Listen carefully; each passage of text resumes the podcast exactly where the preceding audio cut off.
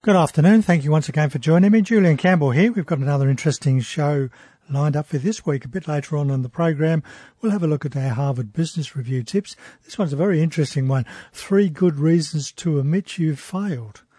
We're also talking with Christina about uh, some tips for small business with regards to innovation. But right now we're going to cross over to AV Chartered Accountants and have a chat with Tony Vidray. Good afternoon, Tony. I don't need three good reasons to admit I failed. I just need one. and it, it, doesn't even have to be a good reason either. You, no, no, no. You don't want to be an accountant that admits you fail. oh well, there's, there's, we're not immune from any other, like any other industry. There's plenty that fail. And and it's a good uh, when you when you fail, you learn, don't you? That's it. That's it. That's a whole, it's all about getting back on the horse. So if you never fail, you never learn. Yeah, that's it. So, so uh, we're going to talk today about uh, some changes that have happened to annual leave, uh, or, or, particularly cashing in on annual leave. In, I thought uh, we'd, we'd, end the year with a with a topic of um, being generous and be, being benevolent uh, heading into Christmas. So there was a change in July this year which probably came as a bit of a, a surprise to a lot of people because it, it kind of um, uh, codified um, what a lot of employers do um, used to do anyway, and that is allow their employees to cash in um, some annual leave. Now, before this came in in July, technically you were not allowed to do mm. it. And the risk that the employer always had in allowing, let's say you've got an employee who has um, six weeks leave, um, they run into a few financial um, problems and they say, can I cash in um, two weeks annual leave? They get paid the two weeks, so do the maths, they're supposed to have four weeks um, left. If things go pear shaped and that employee leaves, what happened um, in a few fair work cases, they turned around and said, well, I didn't take um, annual leave. Um, I'm still entitled to six weeks on termination.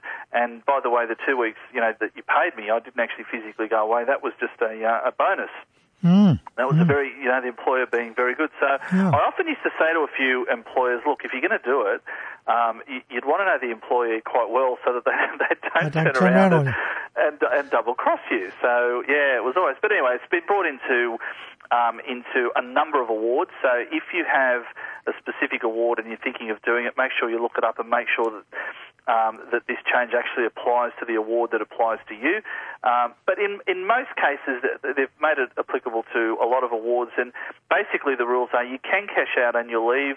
You must have at least four weeks annual leave left okay. after you've cashed out. Yep. There has to be a signed written agreement, and, and here's where you know it, things are in writing now. So there's none of that sort of oh no, I didn't take it, I didn't um, get paid there's a signed written agreement between the employer and the employee, which becomes very important on on termination, as, as we just discussed. Mm. And you can't cash out more than two weeks every 12 months.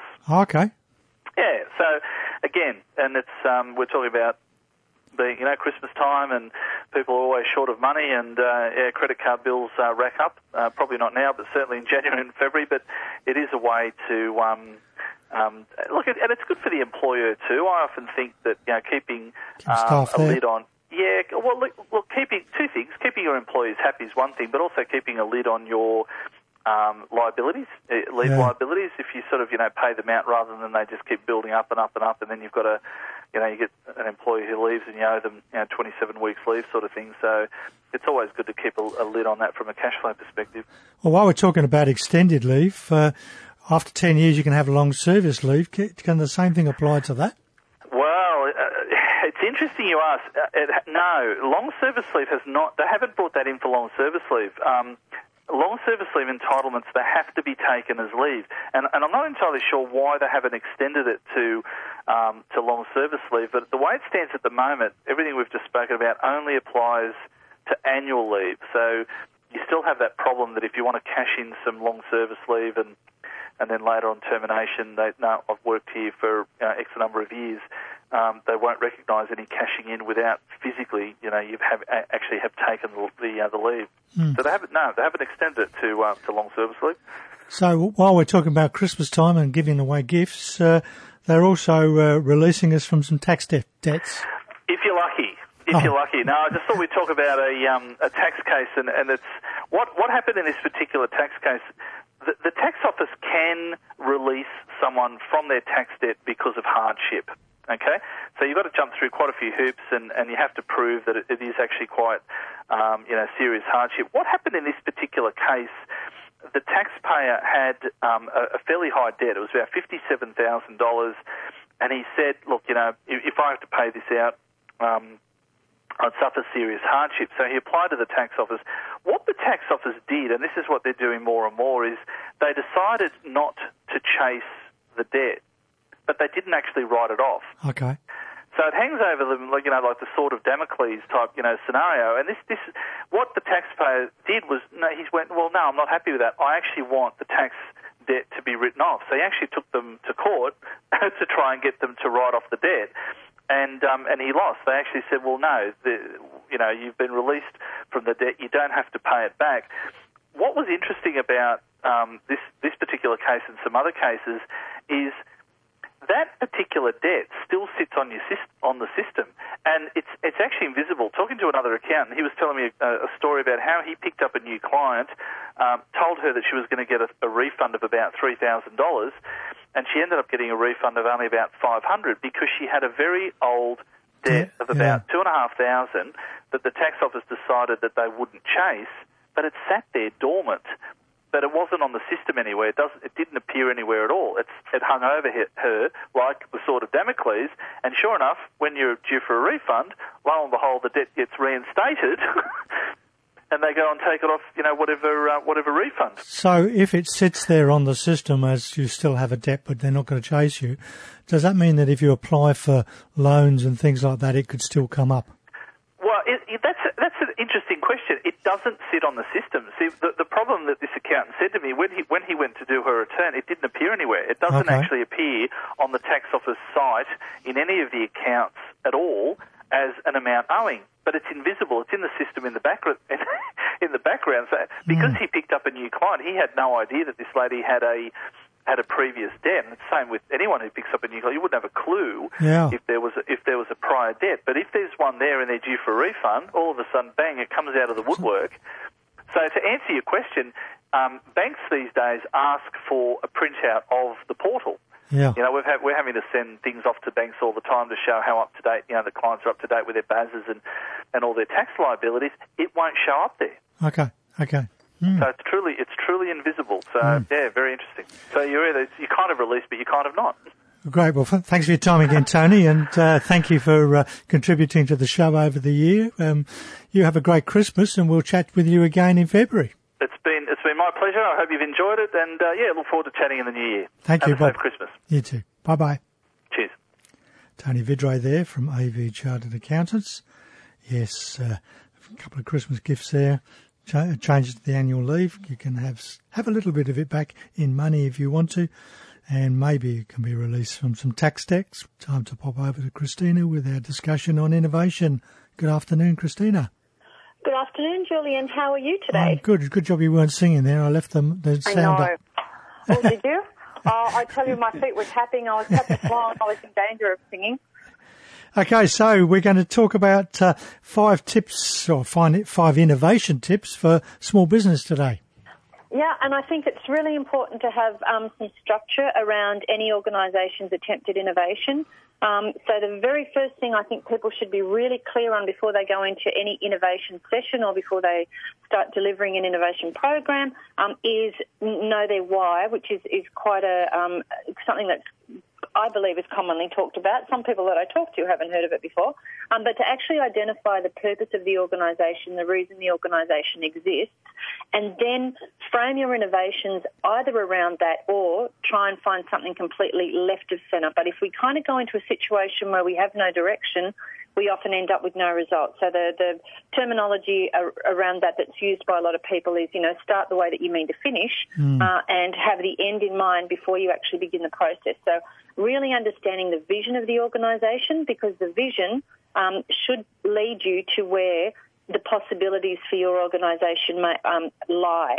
Now, the second thing in line with that is to plan time for innovation, and that doesn't just mean when people are going to do it, it means how they're going to do it as well. So often organisations go, okay, well, we want everybody to donate an hour of their week um, to being innovative.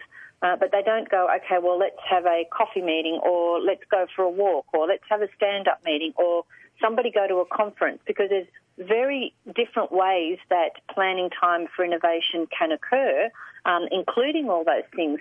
One of my biggest tips for um, organisations that send people to conferences is that they need to embrace the enthusiasm of the people returning from an innovation or a creativity conference or an experience and then encourage them to share that message yeah. with, yeah, that's right, because otherwise it's a lost opportunity. Yeah. Um, but, you know, I heard something interesting um, the other day. Somebody asked the question, where do you have your best ideas? And not one person in the room actually answered that they have them at work. Mm. Many people have them um, when they're at a conference or in conversation with someone else or over a cup of coffee or when they're going for a walk. So we often say to people, you know, if you're going to have this planned time for innovation, take it out of the familiar circumstance that you're in. Yeah. So that would be that would be tip number two.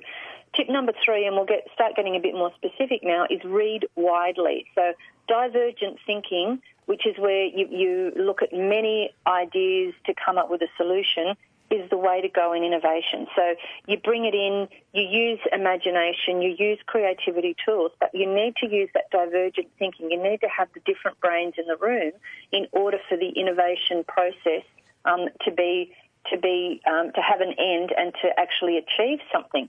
So when we like we run some innovation programs and, and there's a couple of things that we say, you know, we, we actually allocate 15 to 20 minutes reading time. Mm-hmm. So we'll take in a whole lot of different reading material um, and say just to read, 15 minutes to read, pick up pick up a book, pick up a magazine, look up something on the internet, but just spend that time reading outside of your, your zone. And there's some research that's come back now around imagination that so if you think back to, to you know, um, a few years ago, or quite a few years ago now, where children read, they read before they went to bed, they, you know, they got hmm. involved mm. In certain theories, etc. There has been real benefit linked to that reading because in that process of reading, imagination is stimulated. What we need in problem solving, which is where the big innovations happen, um, is imagination that leads to creativity. So if you can't think outside you know, I don't really want to use a cliche if you can't think outside the box, but if you can't think outside your own area, your own level of expertise, you're not going to be able to bring in ideas from other organisations, ideas from other um, learnings into creating a new innovation. Mm. So that would be number three, read widely. Number four, think of innovation in terms of a mass transformative purpose. So we're quite familiar with the term minimal viable product. But uh, some new terminology um, that really, you know, um, I really align with is when we're looking at mass transformative purpose. So if you look at things like Airbnb, Uber, you know, all the traditional big changes that have occurred recently, they have a mass transformative purpose. Google, for example, you know, they wanted to organise the world's, uh, sorry, yeah, wanted to organise the world's information. So they had a, a huge transformative purpose in, in their intent. Mm. So we often ask organisations, what's the biggest problem that you want to solve? Don't even don't think about thinking small. Just go big. What's the biggest problem that you want to solve um, for your clients? Always targeted at what your clients want. Of course. And the last the last tip. Have I got time for the last tip? Yeah. Yep. Am I going? Okay, so the last tip would be um, what I've termed, now termed the three S's of braining. So it's brainstorming, brain streaming, and brain shifting. So brainstorming most people are familiar with. You put mm. some people in a room and you go, okay, go for, you know, think about the ideas. Brain streaming is where you actually just, you, you clock people. You go, okay, here's the problem that we want to solve, or here's the organisation and what it does. Here's our purpose. Let's figure out from our client's perspective how can we be of better service to them. And you just clock people and you go, right, write for five minutes. Do not stop. Don't don't stop to analyse what you've written. Just go for it. What is the streaming process that comes out of the brain? And the last thing, the last S was brain shifting. And I, we may have spoken about this before. Mm. In a brainstorming session, sometimes there tends to be one dominant voice, whereas in a brain shifting, you get people to work on it on their own mm. for a minute, a minute and a half, bring it back to the group, back on your own for a minute and a half, etc., so that you're getting equal voice right. from all the members, and that, that you know again divergent thinking. Put as many thoughts and processes in the in the innovation as you can. Great. Well, thanks very much for your time again, and we'll have a chat with you again next week. Certainly, we'll look forward to it, Julian. Have Thank, a great week. You too. Thank you. Bye bye. Bye. Christina there with five tips for innovation, very useful tips. Well, it's uh, 28 minutes to two, time for a Harvard Business Review tip. And as we said earlier, three good reasons to admit you failed. As a leader, admitting failure is critical. Many people try to shrug, shrug off uh, missteps as things that happen to everyone. Although doing so might seem harmless, there are many good reasons why you should admit you've missed, messed up. And here are three. First of all, to connect with your employees. While it's true that employees won't want to discuss their own failures, they're more likely to connect with leaders who admit to theirs. Even if the specific failure isn't applicable to staff, simply talking about it helps you connect. Secondly, to learn. Failure is only positive when you learn something important from it and make the necessary adjustments. If you don't do this, you cannot learn from outside perspective and you're more likely to stay in denial. And finally, to tolerate mistakes in others. As much as leaders openly say that failure must happen for innovation to be present, many get upset as staff who fail or struggle. Their attitude, uh, they, that attitude shuts up staff, closes down experimentation, and obliterates creativity. Set an example that failure is okay. And as we said earlier, failure is often a reason to learn, isn't it? Well, thank you for being with me for the last half hour. Hope you've enjoyed the program. We've uh, looked at uh, some changes to annual leave whereby you can cash in a little bit and also possibly releasing from tax debts and those five tips for innovation for a small business. Next week, we're going to talk about the legal aspects of those Christmas parties with Rebecca McKenzie from Baker Love Lawyers, and of course have that minute on innovation with Christina, and some more business and legal news and views that might affect your business. I'd love your company again for business, the law, and you at the same time next week. Until then, have an exciting and prosperous week, and as Dale Carnegie once said, remember, happiness doesn't depend on who you are or what you have, it depends solely on what you think. Thanks for listening to this podcast from 2NURFM at the University of Newcastle. Topics range from gardening to health, well-being, pet care, finance, business and travel. You'll find them all at 2NURFM.com.